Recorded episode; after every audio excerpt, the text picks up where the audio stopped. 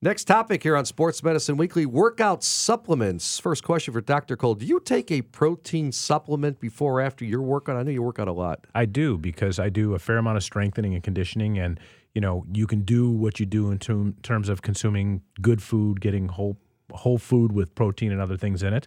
But uh, for me, I think it's not enough, especially when you're breaking down muscle in terms of performance and recovery. So I do use a supplement, and typically I'll use a whey protein, and I kind of space it Is out. that after? I do it actually. I was going to say I kind of space it out, space it out throughout the day. There's lots of science behind it, but my general philosophy is to kind of space it out throughout the day and use that as an addition to just whole food, good quality nutrition, where you get protein that way as well. All right, I want to talk about amino acids supplements uh, versus protein powder. Our next guest, expert on this, Jay Jacobson uh, Global Director of Education of three great brands Optimum Nutrition, BSN, and Isopure. Hey, Jay, how are you?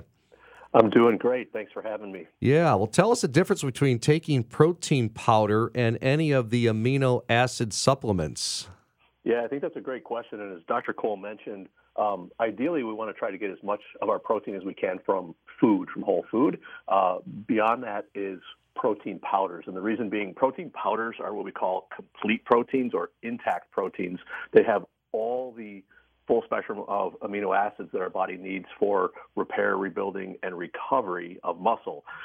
Beyond that, we use amino acids, which are the building blocks of protein for more specific functions. So the hierarchy is always food first, then protein supplements, then amino acids such as branch chains for more specialized use.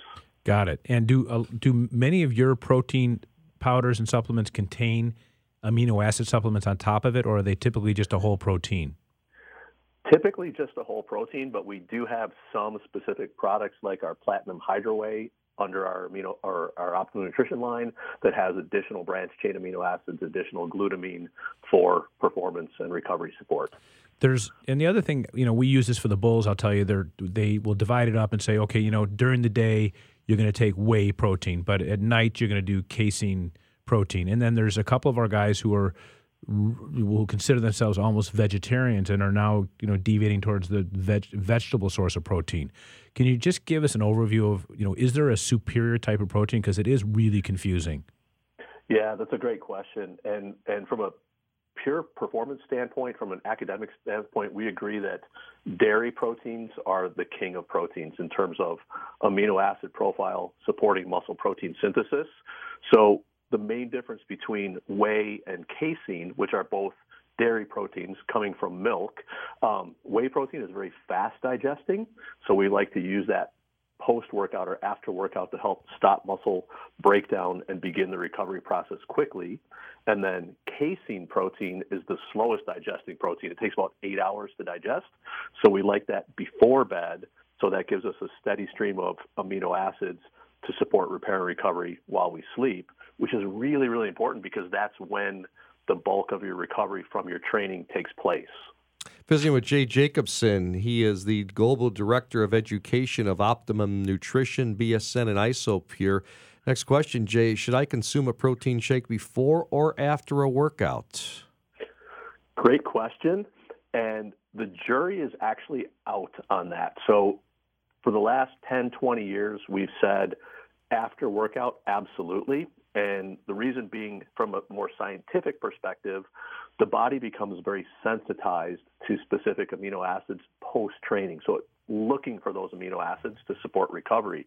But there's also good reason to believe that there's a bigger window, uh, what we call a peri window of opportunity around muscle protein synthesis that begins about two hours pre workout, continues during training, and then extends for a couple hours after. So most of the world today focuses on post workout protein, which is very, very important if you're only going to take it once.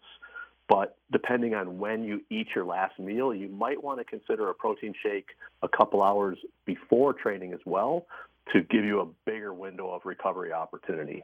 Great stuff, Jay. Appreciate all your help and uh, continued success with everything you do with uh, Glanbia, Optimum Nutrition, uh, BSN, and Isopure. Thank you, gentlemen, for having me. Much appreciated. Steve, just as a side note, you know, I've mentioned my new website, Brian Cole MD, as well as our Facebook page, which is Brian Cole MD. we had a awesome contest offering a month of free Shred 415 uh, for those of you who agreed to follow. You guys did a great job, and we randomly chosen Chrissy Chodos. So, Chrissy, you're our winner, and you will win compliments of Shred 415, one month of free classes. So, congratulations, and thanks, thank you for following us on Brian Cole MD. All right, great stuff. Up next on Sports Medicine Weekly, Ask the Doctors segment. Stay with us. This is 670 The Score.